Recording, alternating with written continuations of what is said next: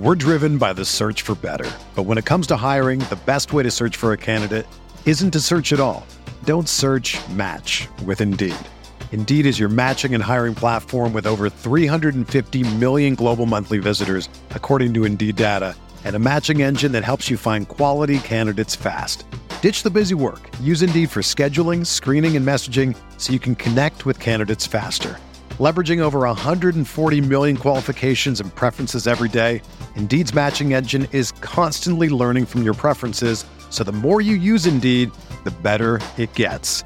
Join more than 3.5 million businesses worldwide that use Indeed to hire great talent fast. And listeners of this show will get a $75 sponsored job credit to get your jobs more visibility at Indeed.com slash BlueWire. Just go to Indeed.com slash BlueWire right now and support our show by saying that you heard about Indeed on this podcast. That's Indeed.com slash BlueWire. Terms and conditions apply. Need to hire? You need Indeed. When you need mealtime inspiration, it's worth shopping Kroger, where you'll find over 30,000 mouthwatering choices that excite your inner foodie. And no matter what tasty choice you make, you'll enjoy our everyday low prices, plus extra ways to save, like digital coupons worth over $600 each week. You can also save up to $1 off per gallon at the pump with fuel points. More savings and more inspiring flavors make shopping Kroger worth it every time. Kroger, fresh for everyone. Fuel restrictions apply. Mayo experience. Mayo experience. Mayo experience. Mayo experience. Experience. Welcome to the Pat Mayo Experience, Week 15 injury report, DraftKings ownership, and the rest rankings adjustments. If you're looking for the rankings, you can find them in the description of this video or podcast, just like you can find the updated rankings always, along with everything else, on dkplaybook.com. If you're ever looking for that sort of thing, this is the season finale of this show. Uh, this show will not appear next Friday. There will be a show in its place instead. Also, the season finale of the Sunday Live show, Viewer Chat with Gary and Tim, is this Sunday. So tune into that if you want to get any last second injury and news and updated spreads and everything like that and horrible advice. But we will be taking your questions and answering them for your Ali semifinal match uh, of the fantasy playoffs. The ranking show and the spread show will remain consistent in the next week, along with the DraftKings show. And then it's fun times over the holidays, but I will have shows every single day. Before we get into everything, I do want to let you know to smash the like button for the video, leave your DraftKings handle in the comment section, along with your favorite pivot play at any position this week, and you'll be in a draw for 20 DK dollars. If you want to get into a draw for 75 DraftKings dollars, subscribe to the Pat Mayo Experience audio podcast, leave a five star review, DraftKings handle, and something you enjoy about this show, and you'll be in the draw for 75 DK bucks. Other stuff we can get to. Vote for Mayo. You have until Saturday to vote for Mayo, or you can do it on Saturday if you'd like. For me, for fantasy analyst and sports betting analyst of the year, if you're out there, I really do want to win this. So if you haven't voted yet, or you've already voted, you know, you can try it again. The link is in the description of this video or podcast. Please help out the show. We give you all this free content every single day. You know, I wouldn't say it's the least you could do. The least you could do is nothing. But if you want to help out the show, please go vote for me in those categories. The link to the Pat Mayo Experience Week 15 DraftKings Open is also in the description of this video and podcast. And I believe that's it. I think that's everything. So let's get let's crack right into it, starting with the injury report at running back, likely in as of this moment. James Conner, Jaylen Samuels, Josh Jacobs, Devonta Freeman, and Derrick Henry, who did not practice on Friday but is still expected to start against the Texans on Sunday, likely out. Jordan Howard, Tony Pollard, Bo Scarborough, we'll get to him in a second, and Damien Williams. Officially out already, Derrius Guice, Rashad Penny, and Alexander Mattison will not be playing for the Minnesota Vikings. Expect Mike Boone to fill in in his place as the secondary option behind Dalvin Cook. Uh, not sure what the workload is going to be split between them. Will Boone or potentially Ameer Abdullah see the workload that Mattison was getting? I'm going to guess no, but where Cook has been dealing with some of these injuries himself, uh, and I guess it all depends on game flow. If the game remains close, expect to see a ton of Dalvin Cook. If it gets a bit out of hand, either direction, probably see more of Mike Boone and Ameer Abdullah. But it does make Dalvin Cook a very interesting DraftKings play this week, only because no one's really on him, and this could be an opportunity for him to see close to 25 touches, uh, which would be huge uh, on any slate if you're going to pay up at running back. Let's circle back to the top. James Conner and Jaylen Samuels. Conner was practicing basically in full all week, was downgraded to a limited participant on Friday. Samuels has been dealing with this groin injury. It's so tough to trust James Conner, especially because he plays in the night game as well. He plays in the Sunday night game against the Buffalo Bills. That I have him as a low end running back too right now. It's going to be super dicey. You might have to go that direction, but if you've been leaning on safer options, that's probably the route to go unless you hear something differently. Maybe we'll update this on the Sunday show if we have more information, but at the moment I've dropped him down in my rankings a little bit. He's inside the top 30 still, but inside the mid 20s. Uh, so if you want to make up your lineup decisions that way, I guess it all depends on your risk tolerance. And that really goes for both DraftKings and your season long lineups this week. How much risk are you willing to inherit? Because there are some guys that are in fantastic spots, like Josh Jacobs, who now looks like he is going to play on Sunday. It's still up in the air a little bit, but he, again, he plays in the later set of games. You will have more options to fall back onto uh, if he does end up sitting. Obviously, DeAndre Washington would become and must play in any format with this matchup against the Jags and their terrible run defense if Jacobs sits. But even with Jacobs, will he see the full workload if he is active? Uh, should you play him if he is active? I think that if I was going to risk it, I'd probably sit Conner and play Josh Jacobs. Uh, I know he might take one hit and that's the end of them, and then you're dealing with zero points in your lineup, but are you really going to sit like what's the better option? You're not going to get a better matchup and if he's going to play i doubt they would put his long-term health at risk. He doesn't require surgery this offseason. It's going to be a pain tolerance thing. So if you can get more than 50% of the snaps and more than 50% of the touches out of josh jacobs if he's active you probably have to play him unless your team rules. And this is a situation where Uh, I, I, guess there are two ways to think about this. I would play Josh Jacobs. I'm going to have to play Josh Jacobs because I'm trailing hugely in some matchups because apparently everyone I'm playing this week had Lamar Jackson. But if you're in a situation where you're up because you played Jamison Crowder or some of the Ravens, maybe you take a more conservative route with your lineup and try to lock yourself into 10 to 15 points. Where if you have someone like Josh Jacobs and he gets his normal workload against this defense, you could be looking at 30 point upside. Now, you're not going to lock in 30 points. He could still have a bad game in this spot, but that's the opportunity that you're going to want to have. Freeman, no idea what's going on with him. Just kind of keep updated on that. Bo Scarborough did part he did not play he did not practice on Thursday was back doing like drills on Friday but he is legit up in the air this does provide some leeway that if he sits and we'll know this early against Tampa Bay that you don't want to take Ty Johnson because you can't run on Tampa Bo was not going to be a good play anyway because he does basically zilch in the receiving game but he would kind of be on the field so much that you're in a situation where he was going to get volume but it wouldn't be good volume that's what I would project for Ty Johnson but if Tampa can get up in this game. JD McKissic, I have ranked higher than Ty Johnson. I think for PPR purposes, like if you need to go lean on someone, oh, if, if you're in a deeper league, in a flyer, in a PPR format, you have Boston Scott, you have CJ Prosise, and you have JD McKissic. I would go Boston Scott and McKissic very closely, but Boston Scott ahead of him, if Jordan Howard sits, of course.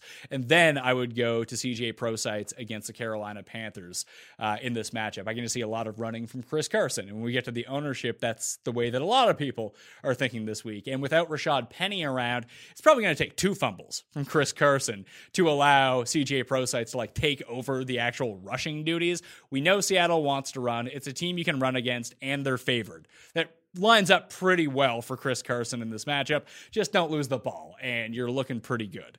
So, and the Damien Williams situation, just if you can't, if you can avoid it, like McCoy is probably the best play of all of them, but he's not a preferable play, especially if it's now going to be a three to four headed backfield.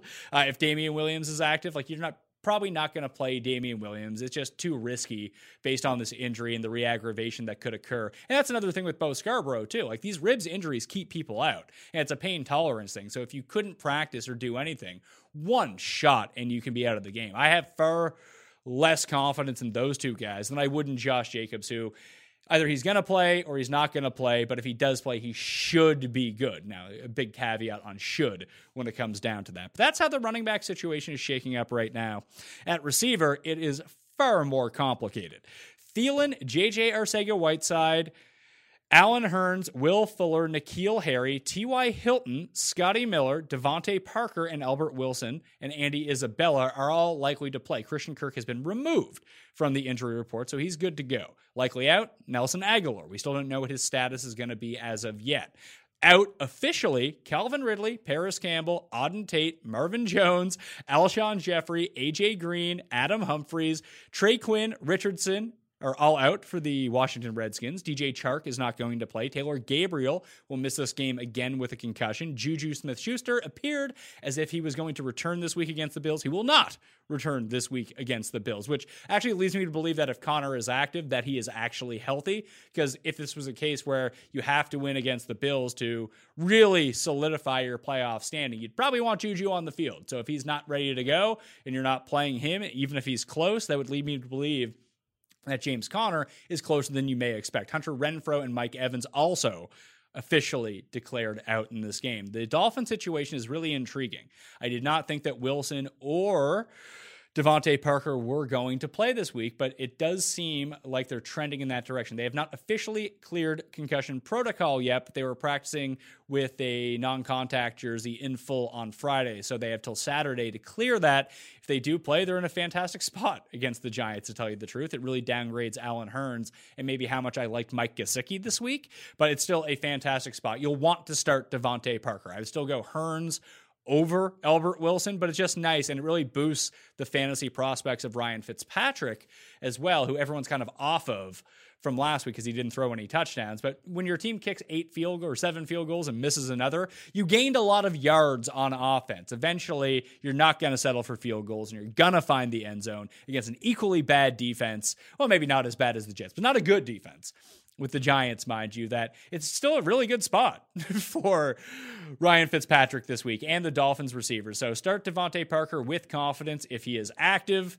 uh, and then go about your way. The other ones here are really interesting. So you have Watson and Scotty Miller going to be active for the Buccaneers with Mike Evans out. Uh, Levitan actually tweeted at one of the Tampa reporters to see who's going to take this Mike Evans spot. Is it going to be Miller? Is it going to be Watson? And the beat writer's response was Watson is the one who matches up with Mike Evans in terms of physicality and size. So it's likely, and this is what we saw last week, although there was no Scotty Miller around, that he could be the one playing the majority of the snaps here. And if you think that Godwin potentially gets the Slay treatment or Slay is so banged up it doesn't matter, that he is probably the lower owned cheap option that you can go to if you're in a pinch. That's more of a DraftKings play than a season long play, unless you're completely devoid, unless like your list of receivers somehow you're still alive is like Alshon Jeffery and Mike Evans and all of these guys. So uh, it's a pretty tricky situation. T.Y. Hilton practiced on a limited basis on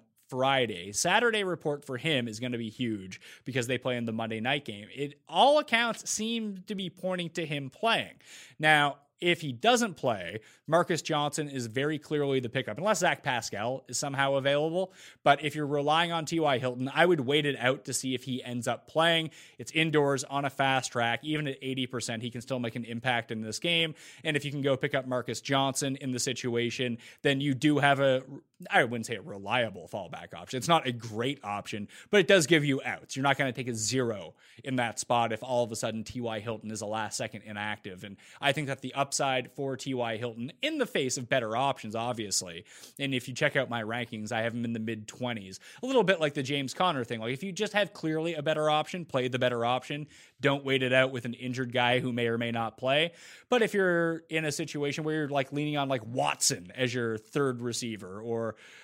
I don't know, Greg Ward for the Eagles. Then you wait it out for Hilton, and if not, you play Marcus Johnson because Marcus Johnson's close to those guys anyway. That's how I would approach it in a semifinal matchup like this. Uh, Will Fuller appears like he's going to try to give it a go this week against the Texans, which is usually a good thing. You put him on the outside. Uh, Tennessee's pass defense tends to be exposed on the outside. It's the slot, which tends to really get locked down against Tennessee. And we just know boomer bust again, not a safe option by any means, but one that can provide substantial upside. So maybe if you have Will Fuller and he's your wide receiver four right now, and your wide receiver three is sort of trying to think like Julian Edelman is too good to be one of these guys, but a Julian Edelman lesser type. Like, I mean, I probably would have played Crowder over Fuller, but like a PPR guy who's going to go for like Danny Amendola, let's say. Danny Amendola without Marvin Jones is probably someone who you can probably count on for like six for 60 or something like that, like 12 points. Fuller's going to be like 40 points or zero. He's going to catch a long one or he's not. So it depends on your situation where you find yourself in the matchup. Are you the favorite in your matchup? Are you the underdog in your matchup? Are you already down a bunch of points? If you have to take a jackpot shot with someone, Will Fuller is the type of player that you do that with. And it looks like he's going to play. The matchup is really nice. So that's a gamble, a calculated gamble you'll be willing to take. I mean, is it going to work out most of the time? No, it's not. But if it does hit, it's going to hit big, and those are the circumstances you should put yourself in. Uh, if I, Agholor sits with Alshon out, Greg Ward is someone that is not good by any means, but someone you can pick up and play that's going to see targets in this game against the Redskins. And that spread just keeps shrinking and shrinking and shrinking. So watch out for that one. N'Keal Harry, like I said, is probably going to play. Julian Edelman is likely going to play. And that's really how the wide receiver situation is shaking out without DJ Chark around. And when the ownership will reflect this, but both Dede Westbrook and Chris Conley are both in really nice spots. For deeper formats, Keelan Cole, the big play option, is viable. Again, almost like Will Fuller, not a good option. Will Fuller is Keelan Cole is essentially the homeless man's Will Fuller this week, uh, going up against the Raiders. But it's a negative game script for them, which is good for the passing offense if they do decide to take some shots and don't just check down the entire time. You should see a lot of volume from Gardner Minshew in this game against the Raiders. So be cognizant of that if you play in like a 16 team league. If you play in a 12 team league, 14 team league, even unless you're decimated with injury, you probably don't need to pay attention to it. DraftKings, if you play 150 lineups, you might want to mix them in. But even if you're just playing like 20, you probably don't even consider it at that point. Quarterbacks is pretty easy. Mahomes and Jameis both appear like they're going to play. If you've ridden Jameis this far, you keep going with him. I know he was throwing tennis balls at practice earlier this week, but if you're out of the playoffs, why even play Jameis if he can't actually go? So I would expect all systems go for Jameis. Maybe he's banged up a little bit, but hey, if he throws two early picks, no big deal because that's really the best fantasy situation for him because it's going to continue to keep him throwing the entire game. Matt Stafford probably not going to play. Daniel Jones not going to play for the Giants. So we get some Eli back in our lives once again but he will not have all of his options because at tight end, both Rhett Ellison and Evan Engram have officially been ruled out. If you've been playing the Kaden Smith roller coaster, you could potentially take a shot again. There are better options, though. Noah Fant, Jared Cook, and Jimmy Graham, I all have currently in the rankings. Saturday will be a big day for Jared Cook because he does play on Monday night. You know me, I got him ranked in worst place. Fantasy Pros has him at number 10 for the week amongst tight ends, though.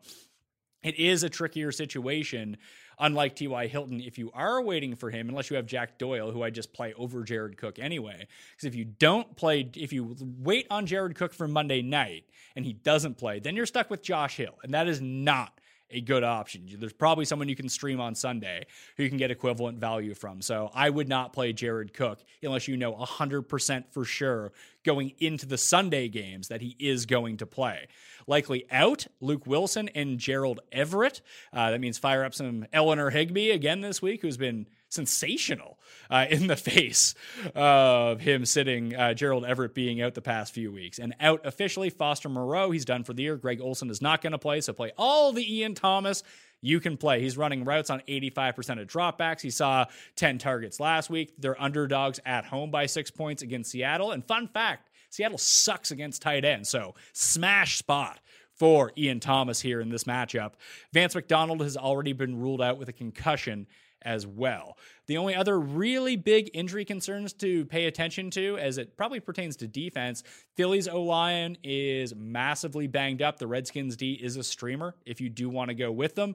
And two of Denver's offensive linemen are going to miss this week. Kansas City, I had ranked pretty highly anyway, but season long, DraftKings, Kansas City's defense is looking pretty pretty good in this matchup against Denver. You get Drew Lock on the run. He might make some bad decisions. He's looked pretty good not the best decision maker. So it could lead to a lot of pressures, a lot of sacks potentially, or turnovers, which is what you are looking for, especially as massive underdogs in this game being Denver, that they're going to have to be passing a lot. Uh, so that's something to pay attention to. Kansas City, a top five defense for me this week. Ownership projections, and like I mentioned before, what you can do is smash like button for the video and leave your DraftKings handle in the comments section and tell me your favorite pivot plays, probably off these guys at any position.